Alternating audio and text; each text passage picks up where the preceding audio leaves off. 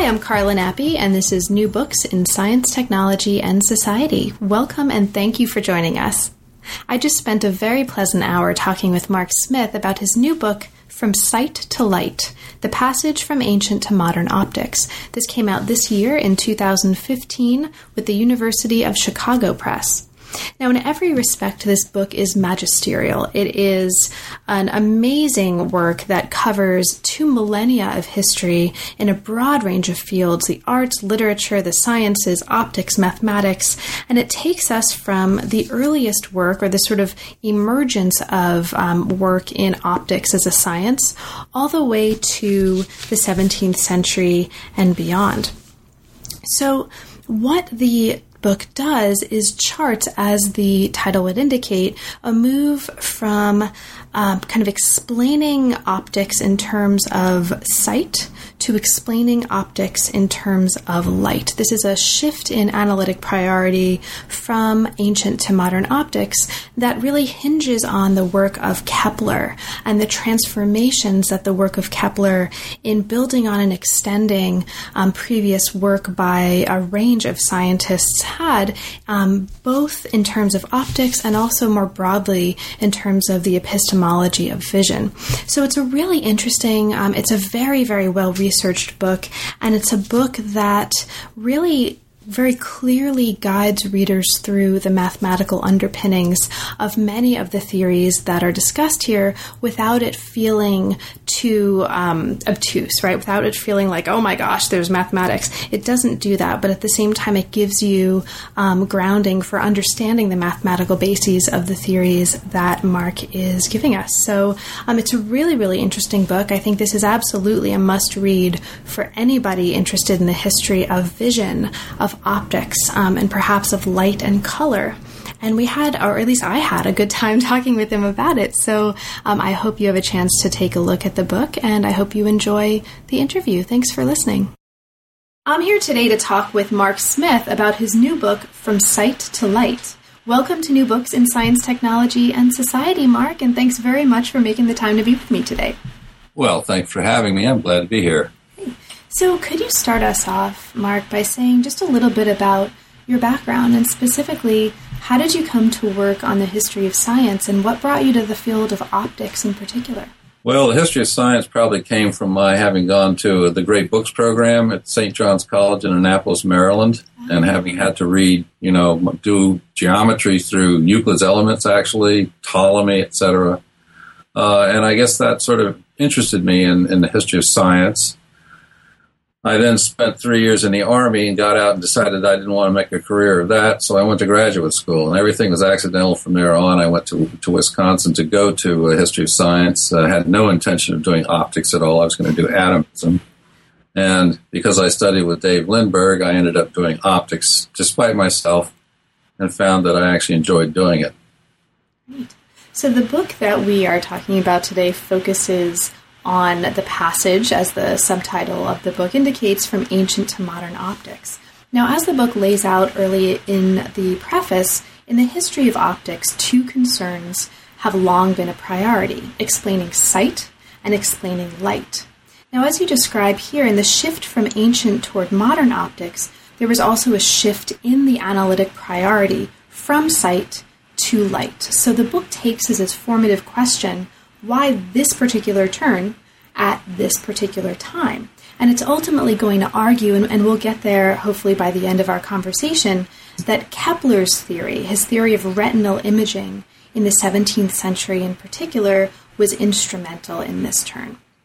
So, um, how did you come to decide to work on this particular topic? What brought you to a decision to make a book length object about this particular topic? Well, uh, uh, my experience as a grad student long, long ago, uh, when uh, history of science was pretty internalist, uh, I, I was, for my day, something of an externalist because I was a Poiret fan and I, uh, I was interested in philosophy. And it became clear to me, anyway, as I was working on optics, particularly with Witelo, who was a, a, a Latin sort of disciple of uh, Ibn al-Haytham or Alhazen, it became clear to me that there were lots of epistemological issues involved here, and that, that, that really it looked to me as though optics, as it was understood then, was really a kind of a way station towards understanding how it is that we get to know stuff by seeing it. So those philosophical issues really, you know, came. They, they, caused me to be really interested in optics. I wasn't particularly interested in the technical aspects of geometrical optics or even physical optics, but I really, I really became interested in how it all fit together into a seamless whole of of explaining from light uh, in luminous objects all the way to our perception and conception of the light uh, that brought me to this for you know over a long period, particularly my work on Alhazen. Now, you begin the introduction by situating your work with respect to David Lindberg's work in Theories of Vision from Al-Kindi to Kepler. This is a book that came out in 1976 and was reissued in 1981. So, why is it important to do that? Um, can you talk a little bit about the importance of situating your work with respect to Lindberg's book and, and perhaps say something about how your work importantly differs from Lindberg's project?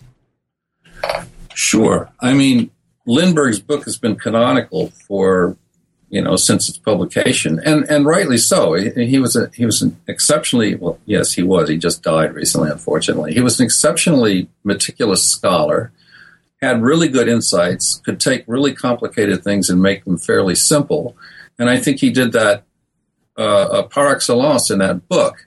Uh, and it's not a book simply to dismiss as well. It's obsolete because it's 40 years out of date or whatever. Uh, so I, I really felt that I owed a, a, serious debt to it because he provided something like what I call the backbone of what I was doing. Where I think he fell short, even though the title says Theories of Vision from Al-Kindi to Kepler, was that it really wasn't about vision. It was about what happens in the eye. And to me, uh, and he was very explicit that he was not going to pay attention to all the psychological stuff that comes after that, all the perceptual issues, uh, because those weren't really the main thrust of it.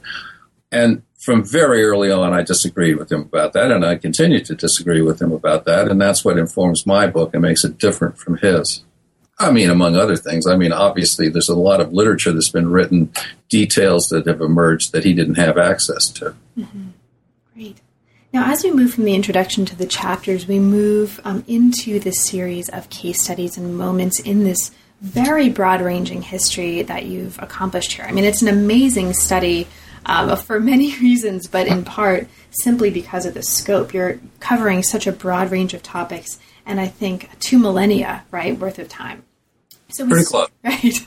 So we start with early um, optics as a science, and with the Greek and early Greco Roman background in chapter two.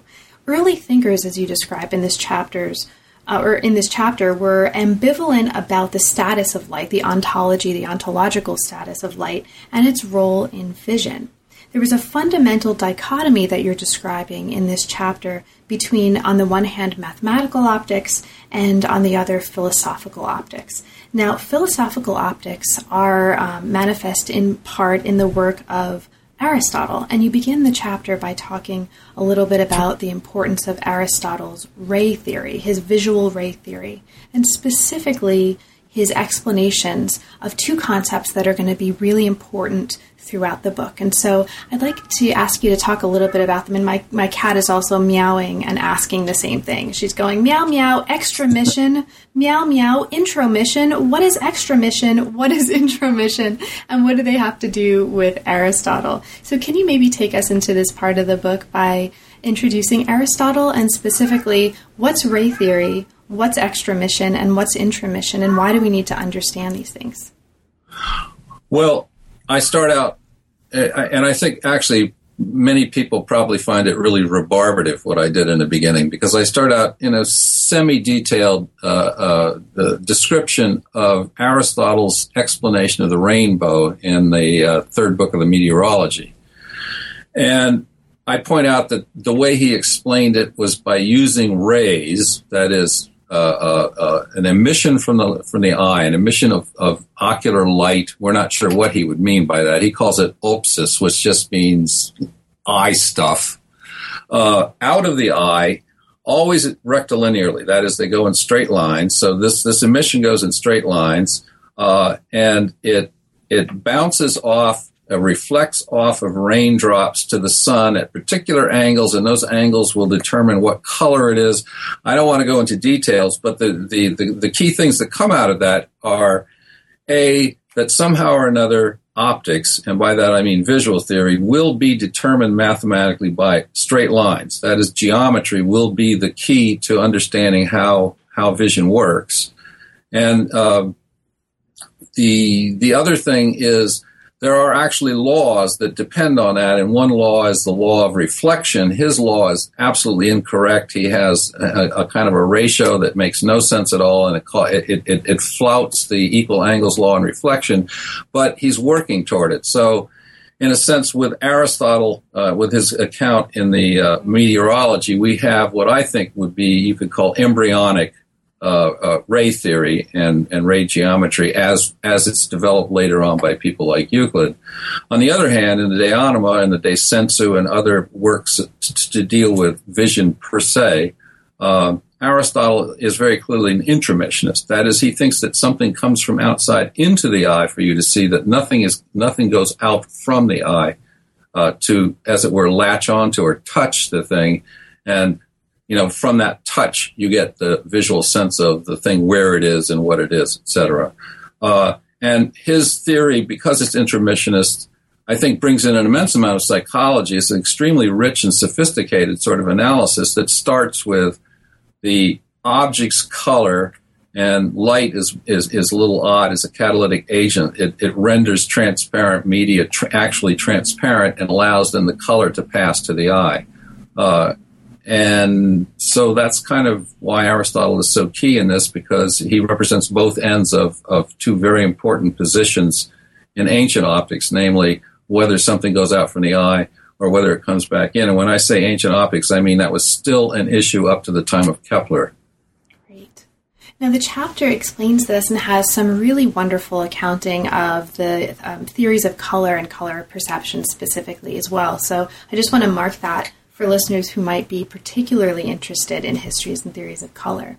The chapter then also goes on to explain um, in detail a case study from the other um, sort of end of optics. So, if Aristotle and also Plato represent philosophical optics, we also have a really wonderful account here of Euclid, um, who represents mathematical optics. And you talk about the ray theory of Euclid, you talk about the importance of his use of mirrors as well. So I'll just mark that because we're going to come back to the importance of mirrors, um, which wind up coming up again and again in, in some really, really interesting ways as we get further into the story. So as we move from, and we're going to do this at a rapid clip, right? There's a whole lot more we could talk about, but let's move to Ptolemy. Now, as we move from this early stage, we move into a chapter that takes us into um, Ptolemy's account of visual perception. Now, for in terms of his notion of vision, he, you explain his notion of visual radiation. So there's radiation emitted from a point in the eye that forms a visual cone. And this becomes important insofar as you're taking us into Ptolemy's accounts of reflection and refraction. So, can you maybe give us kind of a brief snapshot, if possible, of these theories of reflection and refraction for the total neophyte? Um, what is important about Ptolemy's theories about these two issues and what differentiates them?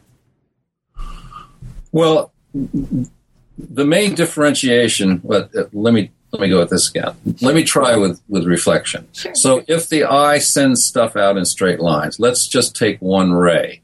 And if the eye sends a ray out to a reflecting surface, and if it's a, let's make it a plane surface because that's the easiest to understand. So we have a plane mirror. We're all used to those. Uh, I'm looking at one right in front of me, my, my blank screen right now. Um, that, that ray will reflect off the surface at equal angles. Or to put it another way, if I were to draw a perpendicular from the point at which that ray strikes the mirror, it will form a particular angle with that with that. It's called a normal, that perpendicular, and the ray will then uh, bounce off. And, and I, I do mean literally bounce off because the term is reverberatio in the Latin, uh, at exactly the same angle with respect to that perpendicular. Uh, refraction differs from that only insofar as instead of bouncing off the, the mirror, in, in, in, other words, instead of being entirely and completely resisted by the surface, the ray is a- allowed to pass into and through the medium that that surface uh, is the interface of. Uh, and if it's a denser medium, that is, say, I'm in air and my, my ray passes into water, then it will be bent or, or deflected toward the normal. But it won't be deflected toward the normal at the same angle. So there's a difference in angles. So the big question for, for Ptolemy was how do we measure the angles in, in, in, refraction? We know how to do it in reflection, and in fact, he gives us a nice little, it's a very simple uh, but quite uh, uh, ingenious experiment to prove uh, ocularly, that is, you know, empirically, that that in fact the equal angles law does hold. The issue with re- re- refraction was that he had to measure or try to measure uh, how those angles, uh you know, how they correlate. Mm-hmm. So, uh, I mean, there are a number of ways you could, you, a number of possibilities you could have, and I, I'm not going to go into details about what I think he, he thought his possibilities were. I think he was drawing on his uh, exper- experience as an astronomer, mm-hmm.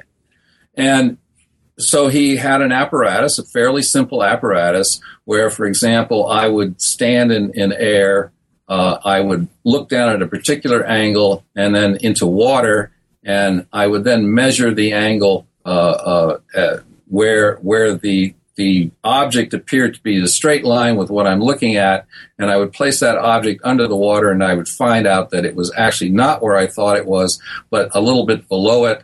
That is to say that the the uh, uh, light had refracted uh, towards the normal, and if I have a graduated uh, uh, disk, which I which he used, in fact, divided into degrees, I could actually measure what the difference in those two angles was, and he gave us tabulations for air to water, air to glass, and water to glass. Mm-hmm.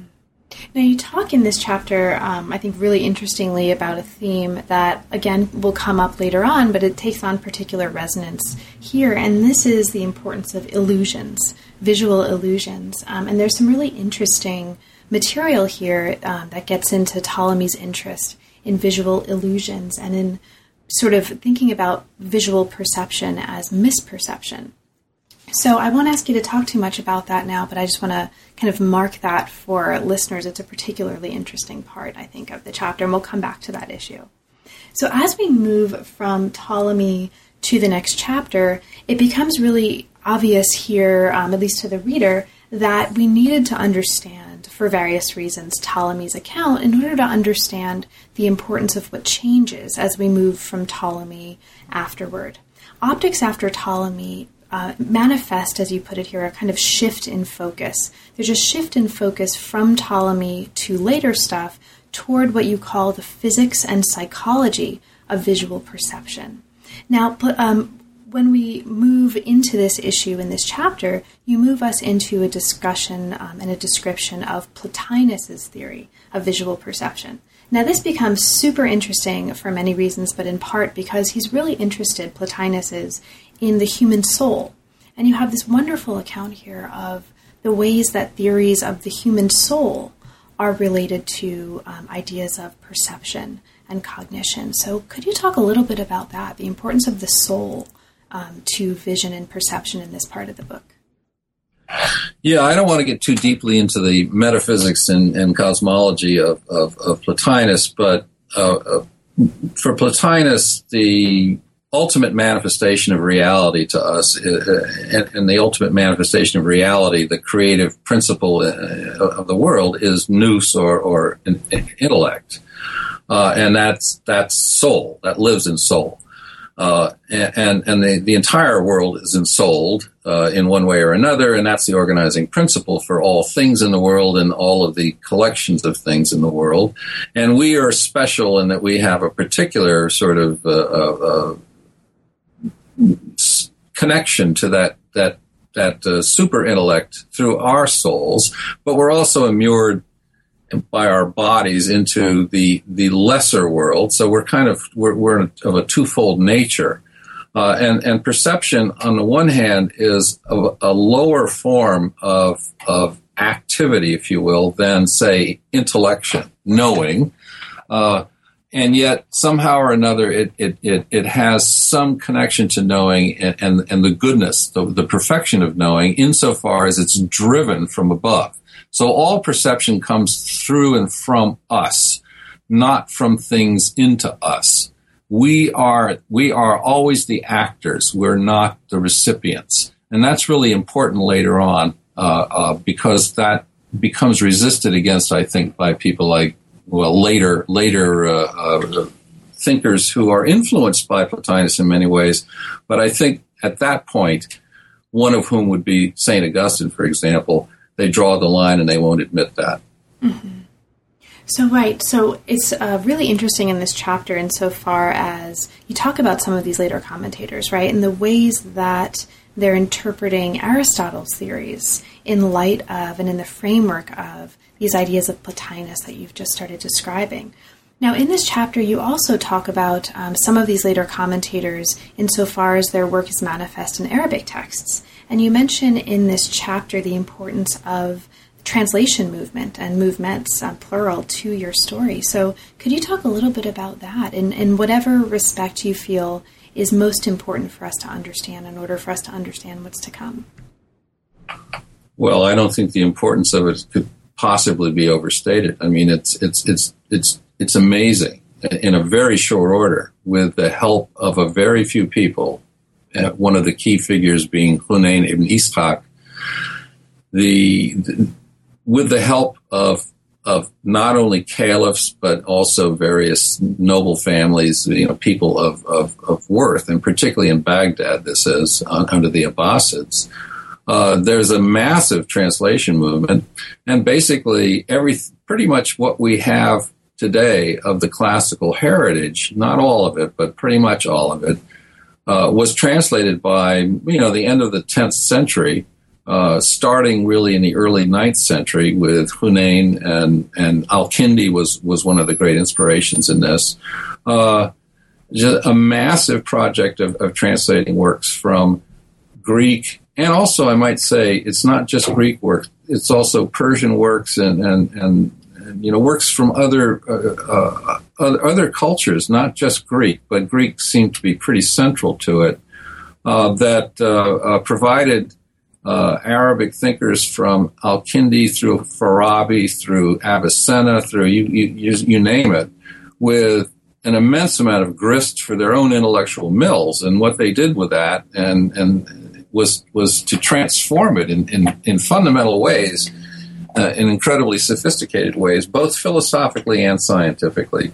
So, what what comes out, for example, of Ptolemaic astronomy by the time of the Maragha school and Al-Tusi is far more sophisticated and far more to the point than what Ptolemy had managed to do, uh, uh, mathematics, etc., and then of course optics too, because uh, at first, you know, with with uh, uh Al-Kindi uh, Qusta ibn Luqa, etc., they were fairly primitive. They were very smart, but they didn't really have the sources. But as the sources percolated in more, then you got people like, well, my hero, of course, is Ibn al-Haytham or, or, or uh, Alhazen, mm-hmm. uh, and, and of course, uh, Ibn Sahl, who, as Roshdi Rashed claims, and I think quite rightly, even though a lot of people would like it not to be true, uh, actually did, in a sense, use the sine law, or at least his work implies the sine law of refraction.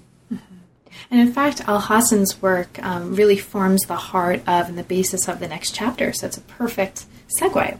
Chapter 5 um, is called Alhazen and the Grand Synthesis, and you take us through some really important elements not just of his work, but also of the way that his work has been understood and the way that your analysis is really um, challenging that historiographical understanding. So, to get us started here, for listeners who may not be familiar with Alhazen and his contributions, what are some of the most important markers of the way that Alhazen's work really differed importantly from um, the work of the people we've been talking about? Well, of course, the key, uh, and the key to to the difference between him and say Al-Kindi or, or Hunayn ibn Ishaq or Euclid or whatever is that he denied any kind of visual uh, uh, emission, that is, extramission, that anything goes out of the eye. Uh, he argued that it was all light or luminous color coming into the eye. Uh, and his argument in favor of it, people say that he proved uh, that that this was the case, and that's just not true. He didn't prove it, but what he did was made a very simple and rather compelling argument. If you assume that that something is sent out from the eye to touch the object, to grab it, or to to to to to palpate it visually, to get a sense of what it is visually, then it has to bring that stuff back. Why bother? Why waste the, the effort and time to have it send something out when you can just assume that something is sent directly from the object into the eye? I mean, that's basically his argument. And it's a very compelling one because he's a very smart guy. Uh, so that's the biggest difference.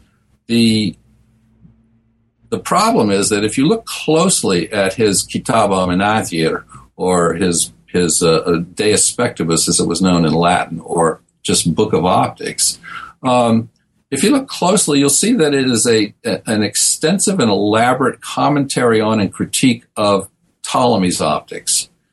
Uh, and that's where I think I differ from virtually everybody. Is that basically my argument is that he did not overturn ancient optics, and he did not overturn ancient optics in the form of Ptolemaic optics, which involves the visual, you know, the visual cone as you described it, and radiation out from the eye. Rather, rather than than overturn it, he perfected it, and he perfected it by changing the direction of, of radiation. And that's all that really happened, except for, for his experiments being uh, uh, more complex, more sophisticated, than Ptolemy's, and uh, his analysis being far, far more sophisticated, his mathematical analysis. But when push comes to shove, everything depends on the visual cone. His his that visual cone is now translated by him or transformed by him into a cone of radiation, but it's mathematically exactly the same thing, and it does mathematically exactly the same thing that Ptolemy's cone and Ptolemy's rays do. So there's virtually no difference mathematically between the two theories.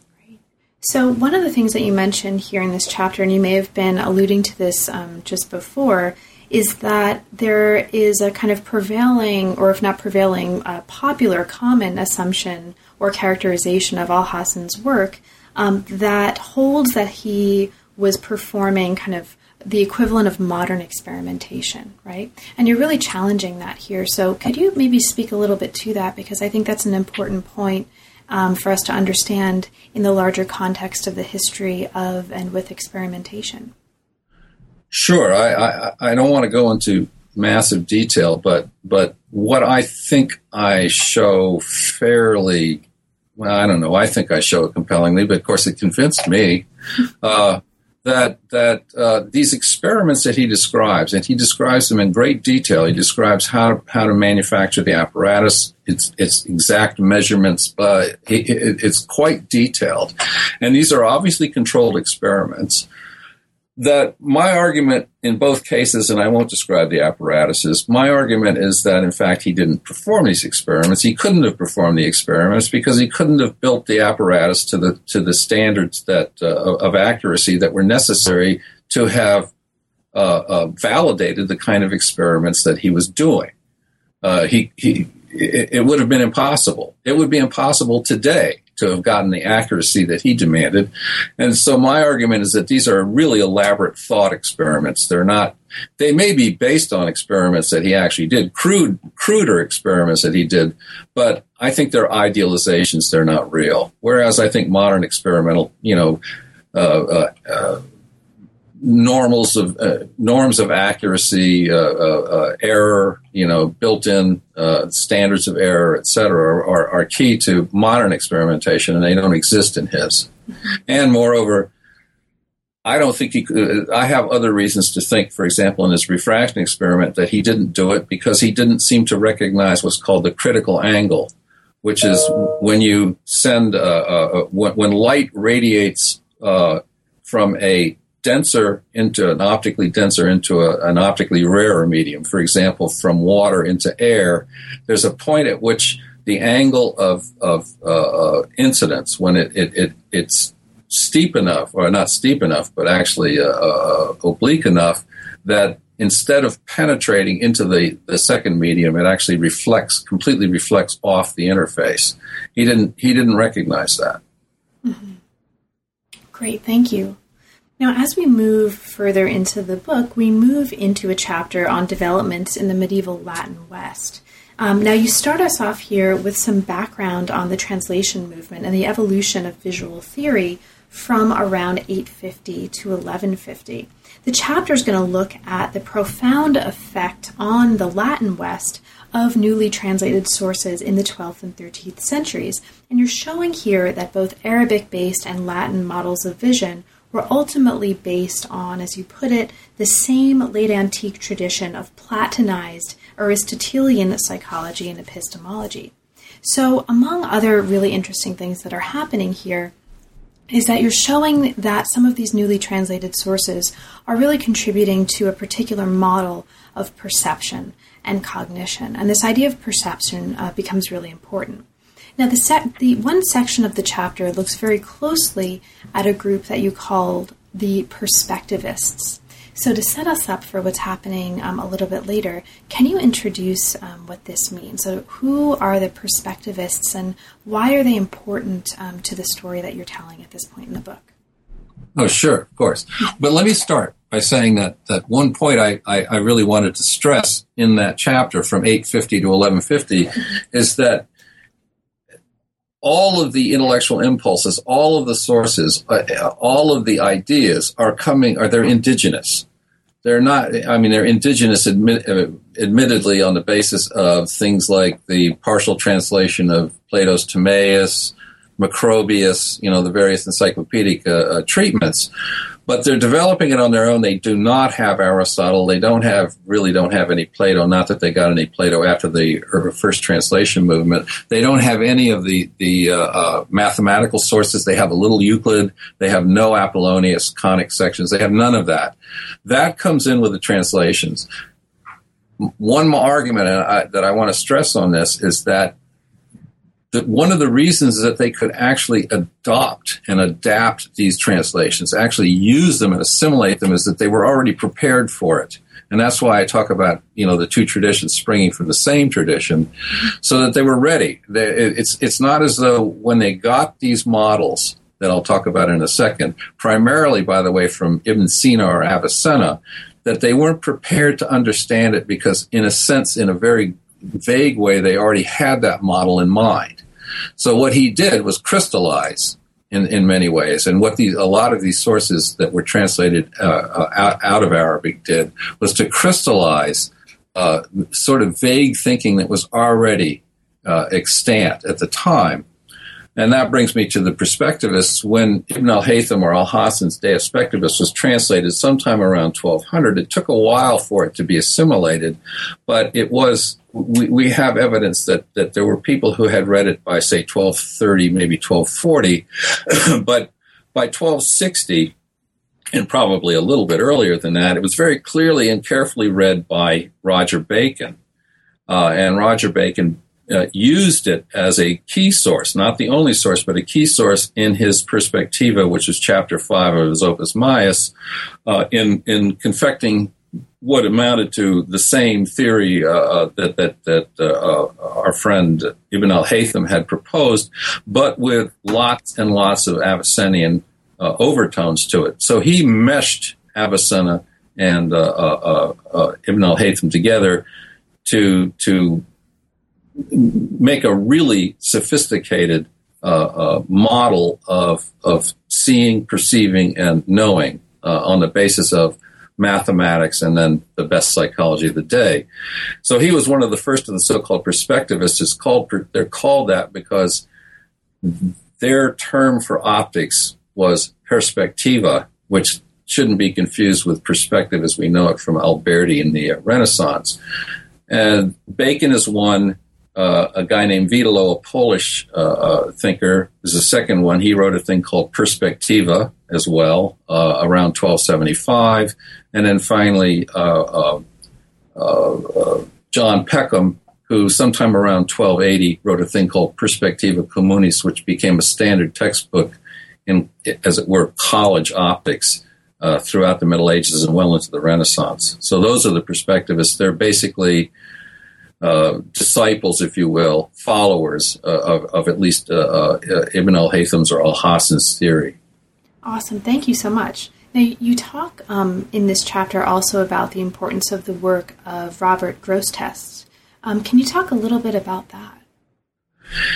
Yes, so Robert Grosseteste. Some some people would call him a perspectivist, the first, really, and some wouldn't. Uh, those who wouldn't uh, would argue that he didn't have the works of uh, Al Hassan that, that he had not gotten his hands on it.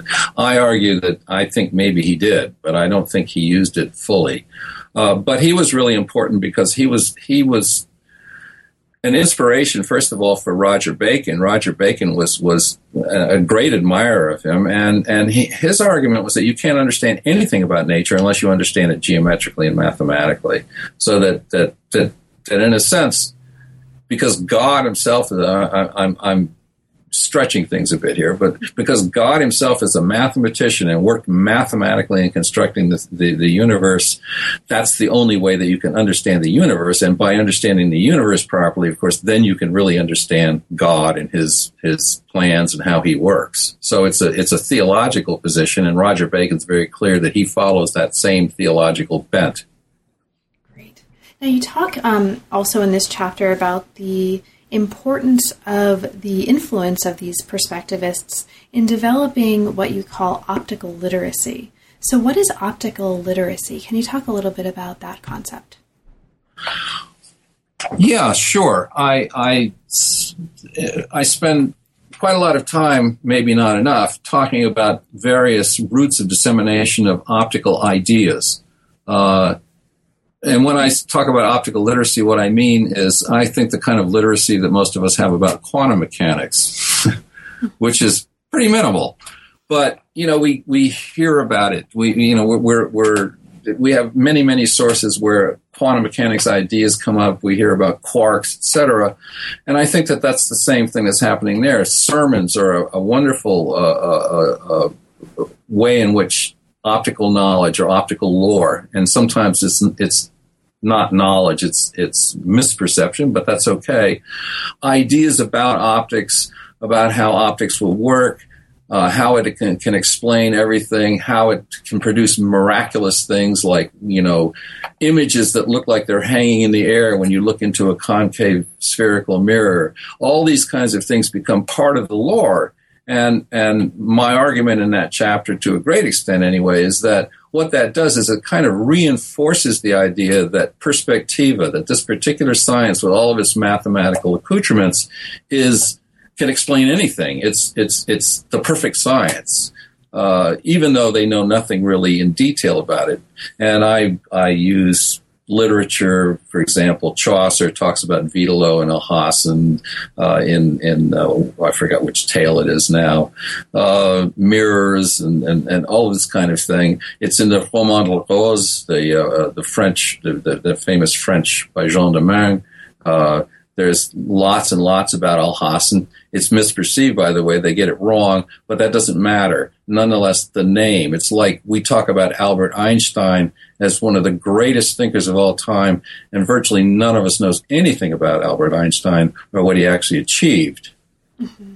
Now, this is um, these issues are taken up really nicely in the seventh chapter, right, where you're looking at um, not just uh, optical motifs in literature, including Chaucer, as you've mentioned, including also Dante, um, and preaching, right, sermons that dealt with optical topics but also teaching, right, more broadly. And you talk a little bit about the dissemination of optics as a discipline in the arts curriculum of late medieval universities. Now, I know the kind of the sources on which we can base our knowledge of this teaching, you know, what was actually experienced by students, how these uh, textbooks were actually used, are you have to be kind of creative in your use of these sources, right, to, to be able to come up with a picture of this. And that's one of the really interesting things about this chapter. But can you talk a little bit about that? How was optics taught in medieval universities, and, and what's most striking to you about that element of this story? Well, to me, what's most striking is how little we know. Mm-hmm. Um, we do have some lectures, they, and these are late medieval and they come in the form of what are called questiones or questions. Uh, it's a particular way of teaching in which you don't teach the subject as a whole, and usually, when you get into that this level of teaching, you're at a very high level. You're way beyond just the rudiments. You know, you've just learned basic optics. So what what they do is they'll take certain key issues in optics, and they will examine them as closely as possible in a typically scholastic way. Now, that doesn't tell us how how the audience for that particular style of teaching, which is really at a, at a very high level, it's the way that theology, for example, would be taught. Uh, it doesn't tell us how the students were introduced to the subject to know enough optics to be able to follow these rather recondite sorts of uh, uh, discussions of very, very particular uh, issues in optics. So we don't really know much. I don't think anyway. I, I, I know of no source that can tell us exactly how uh, optics would be taught. And moreover, the issue, the, the, a second issue that comes up is whether it was taught as a mathematical subject, because we know that it was sometimes included in the uh, statutes in the universities that, for example, instead of Euclid, you could teach Witelo's Perspectiva the first book of which is, is, is nothing but mathematics. It's not really optics at all. And if, if you're using optical sources only to teach mathematics, then the question is, well, how much optics do you really learn from it? On the other hand, if you use optical sources to teach mathematics and, and you're using something like Roger Bacon, which they probably didn't, then you wouldn't learn very much mathematics because he wasn't a particularly good mathematician. Uh, worse, is, or worst, I should say, is, is John Peckham. And we know he was used fairly extensively and probably at a low level. The mathematics is pretty primitive. I don't mean it's wrong, but it's very simple and simplistic. And the optics, you know, goes right along with it. So it would be a wonderful way to at least learn basic optics, pretty much the way, for example, you could learn the basics of astronomy through Sacrobosco's sphere. Great, thank you. Now, the chapter also, and I won't ask you to talk too much about this so that we can move on to Kepler, right? But this chapter also um, talks about, as you briefly mentioned before, linear perspective, the use of mirrors. It talks about Leonardo, and it ends by um, speculating as well on, or rather reconsidering, the thesis that was um, that has received a lot of press by Hockney and Falco on the use of optical aids by 15th century Flemish painters. So there's some really interesting engagement in the end of that chapter on that Hockney thesis as well. So as we move into chapter 8, we move into the chapter that really takes us into the Keplerian turn. Here we have Kepler, and you also give us the technical background, the background um, that man or that sort of formed the context of this turn that was very much rooted in technological, social, and cultural changes from the mid 15th century to 1600. Now, you talk here about um, the importance of printing and print technology, but you also talk really, really fascinatingly, I thought. This is one of my favorite parts of the book about glass technology, um, development of glass technology, and how that's really shaping optics in this period.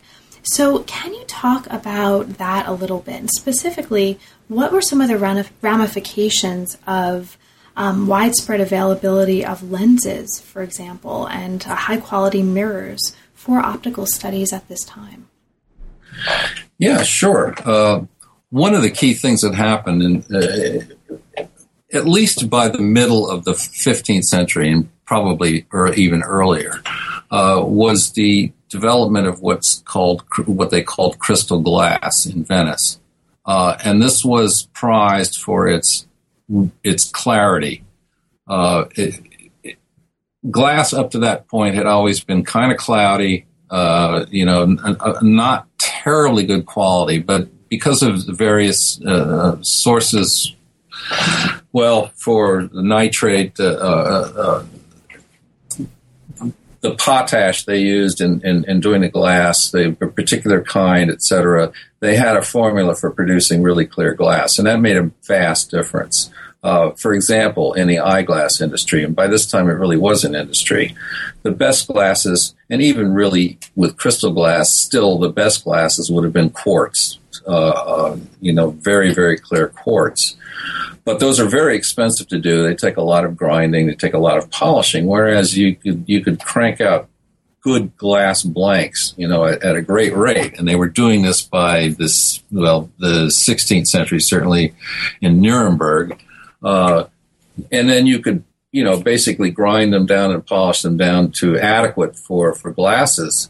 And the, by the middle of the 15th century anyway, they were, they were producing glasses in Florence almost to prescription for, uh, for example, for presbyopia or farsightedness, they were they were doing it for in five five year increments of age from 30 to 70, mm-hmm. uh, and they had two uh, levels in terms of strength for myopia using concave lenses. So my and mirrors, of course, were far better because they learned how to to back them uh, uh, more clearly when they well they had a mercury tin sort of amalgam they used uh, that that allowed for good backing, not just for convex but also for concave uh, uh, uh, mirrors. So they had a far better technology, and the results were far better, and that meant that people were exposed to the phenomena. Everybody saw these things, whereas you know it was only the few experts who actually managed to see all these optical optical phenomena, like the appearance of images hanging in the air, or by this time, you know, the fact that concave spherical mirrors will actually project real images onto a screen, or that you can do the same thing with convex lenses. All of these kinds of things start to come to the fore, and they present anomalies because they're not really well explained in the perspective perspectivist theory. It doesn't explain them because it doesn't it, it, it doesn't anticipate them. In fact, these kinds of images, real images, are kind of contrary to everything that the perspectivist theory would, would lead you to believe could exist. Mm-hmm. Now, this is the context in which Kepler's um, analysis of retinal imaging is coming into play. And Kepler's ideas here, as, as, you describe them in this chapter, are really challenging this perspectivist paradigm. And um, you describe the ways in which the perspectivist paradigm had subordinated light theory to sight theory, and, and Kepler actually did the opposite. So, since it's such an important um, kind of turning point for the book, can you talk about that a little bit? What were some of the most important ways that Kepler, in this context you've been describing, is overturning perspectivist theory, um, and, and what are some of the most important things we need to understand about that? Well, uh, simply put, and this is very simply put, Kepler's theory, uh, uh, mathematically, what it allowed for was that all incoming light, when it when it comes into th- through the cornea and and and into the uh, pupil and through the pupil and hits the lens, it's refracted at the lens. Whereas before that point, everybody thought that the light came in and made impressions on the front of the lens, which was activated by visual spirit from the brain and was sensitized by that to take these impressions visually so that the first the, the first point of really real seeing occurs at the front of the lens when it when it takes on these impressions of luminous color striking it from outside. Uh, Kepler said no. What happens is this stuff comes in, it's refracted through the lens, and he showed in detail how the lens would do that, uh, and it's brought to focal points or or faux false focal points depending on where on the retina. Um, and each one of those things then is it paints, literally paints, and he uses the term pictura, which means painting. It paints itself on the retina, and what you then get is little daubs of color that are reflections of, well, they're refractions really, of uh, the actual colors that are out there. So you get a picture, literally a picture, painted on the on the retina of what's on the outside. The problem with that picture is twofold. One, it's too big to go into the hollow optic nerve, whereas previous theory assumed that after it hit the lens, it would be optically, all of those impressions would be optically sent through the lens, refracted out into the vitreous humor of the eye, and would send a kind of an image right into the hollow optic nerve. By Kepler's time, they were pretty sure the optic nerve wasn't hollow, so that was a problem. And the other thing is the image was way too big to fit into the optic nerve. And then the third problem is that it was upside down, it was inverted. And we don't see things inverted, and that was always a problem that, that you know people like uh, uh, well, for example, uh, uh, uh Leonardo da Vinci was very very clearly uh, he was in he had lots of problems with that. He had various theories you know, ways of trying to figure out how this the eye worked. And some of them involved the the inversion of the image, but then he knew that it had to be reinverted. And our friend Kepler actually says that he was in anguish about that for a long time. He re- he tried everything he could to reinvert the image to make it right side up so that we would see it correctly, and then finally gave up on it. Mm-hmm. Thank you. Now, by the 17th century, and as of the late 17th century, as the final chapter of the book um, takes us into, the Kepler turn, the Keplerian turn, and its consequences were firmly rooted. So, how did that happen, and why did it happen so quickly? Well, that's a, actually that's a really good question because it seems as though everyone or a lot of people were were immediately receptive of, of Kepler's theory. They said, yeah, sure, that makes sense. Now, they had problems with it they, because they saw the implications I was talking about. If, if in the old theory, you would have species passing into and through the eye, into the brain, et cetera, and you had all this wonderful, wonderfully sort of uh, chore- uh, choreographed system for how these images can get from the air into the eye, through the eye into the brain, so that the brain can delectate on them, can make sense of them, can cognize them, can grasp uh, uh, implications from them, et cetera. But with with Kepler, he's basically saying, look, this image, I don't know what happens afterwards. I mean, but that's not my problem. That's your problem, he says to the natural philosophers. We opticians, all we need to worry about is how to get it to the retina. People, people said, yeah, I agree. It's, it's, very clearly painting a picture on the retina, but then they had to find some way of getting it back into the brain. They were still locked into that that idea that images somehow that we think in images. Uh, but over the over the 17th century, uh, people like Descartes, Descartes was instrumental in this, just basically poo-pooed the whole idea of, of images uh, and uh, you know tried to provide an alternative on just mechanistic principles, you know, that it's just impulses and things like that and mechanistic uh, interactions, and that will explain everything. Of course, it doesn't because ultimately, you know, it still doesn't tell you how you see as, as you see in a, you know, perception way why red is red. Uh, it doesn't matter whether it's angstrom units or you know some some rotational speed as he had it of, of these ether particles that he he relied on. Uh, and it is rather amazing that it that it took root so fast that, that people were really willing to accept it. Although when I say fast, I'm talking about 60 years or so. I mean, the scholastics, the neo-scholastics in that period, still clung desperately to these images or species, etc. Mm-hmm. Now, you talk um, also in this chapter about the importance of the use and development of telescope and microscopic technology in the 17th century and you talk about the ways um, that these new technologies or the, the developments in these technologies spurred new theories of light and new theories of color. So, can you talk maybe a little bit about that as we come to the close of the book and move toward the close of our conversation? Um, what are some of the important ways that microscopes and telescope technology were shaping new theories of light and or of color? Well, I think I'd prefer color, but light too, because of course, uh, since they depend on lenses, and since lenses, you know, create two problems. One is called spherical aberration, uh, which uh, means that that when they bring things to a focus, they the focus isn't a point; it's a kind of an area, uh, and that's a problem. You know, that's a problem that that any of these these things have because uh, uh, it causes the image to blur, of course, a bit anyway. And the other problem is what's called uh, chromatic aberration, and that's a prismatic effect. Uh, the prismatic effect is interesting because that's essentially what happens with a rainbow. And Descartes was one of the first, but not the only, to kind of recognize that the colors of the rainbow are actually colors. It's not as though there's such a thing as color that subsists in objects, and then there's these fake colors to him, color is color when you see it as color, period. Or to put it another way, coloring is, you know, the thing that causes you to see color. And it doesn't matter whether it's an object or a cloud or whatever.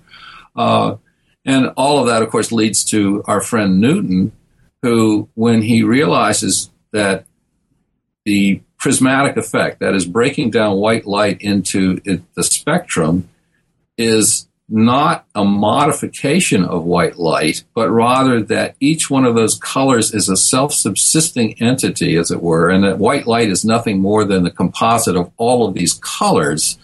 That suddenly, you know, it, there's a there, well, not suddenly, but there's a significant change in in the understanding of light to particulate theory. That is, light consists of particles. Ultimately, it becomes waves later on.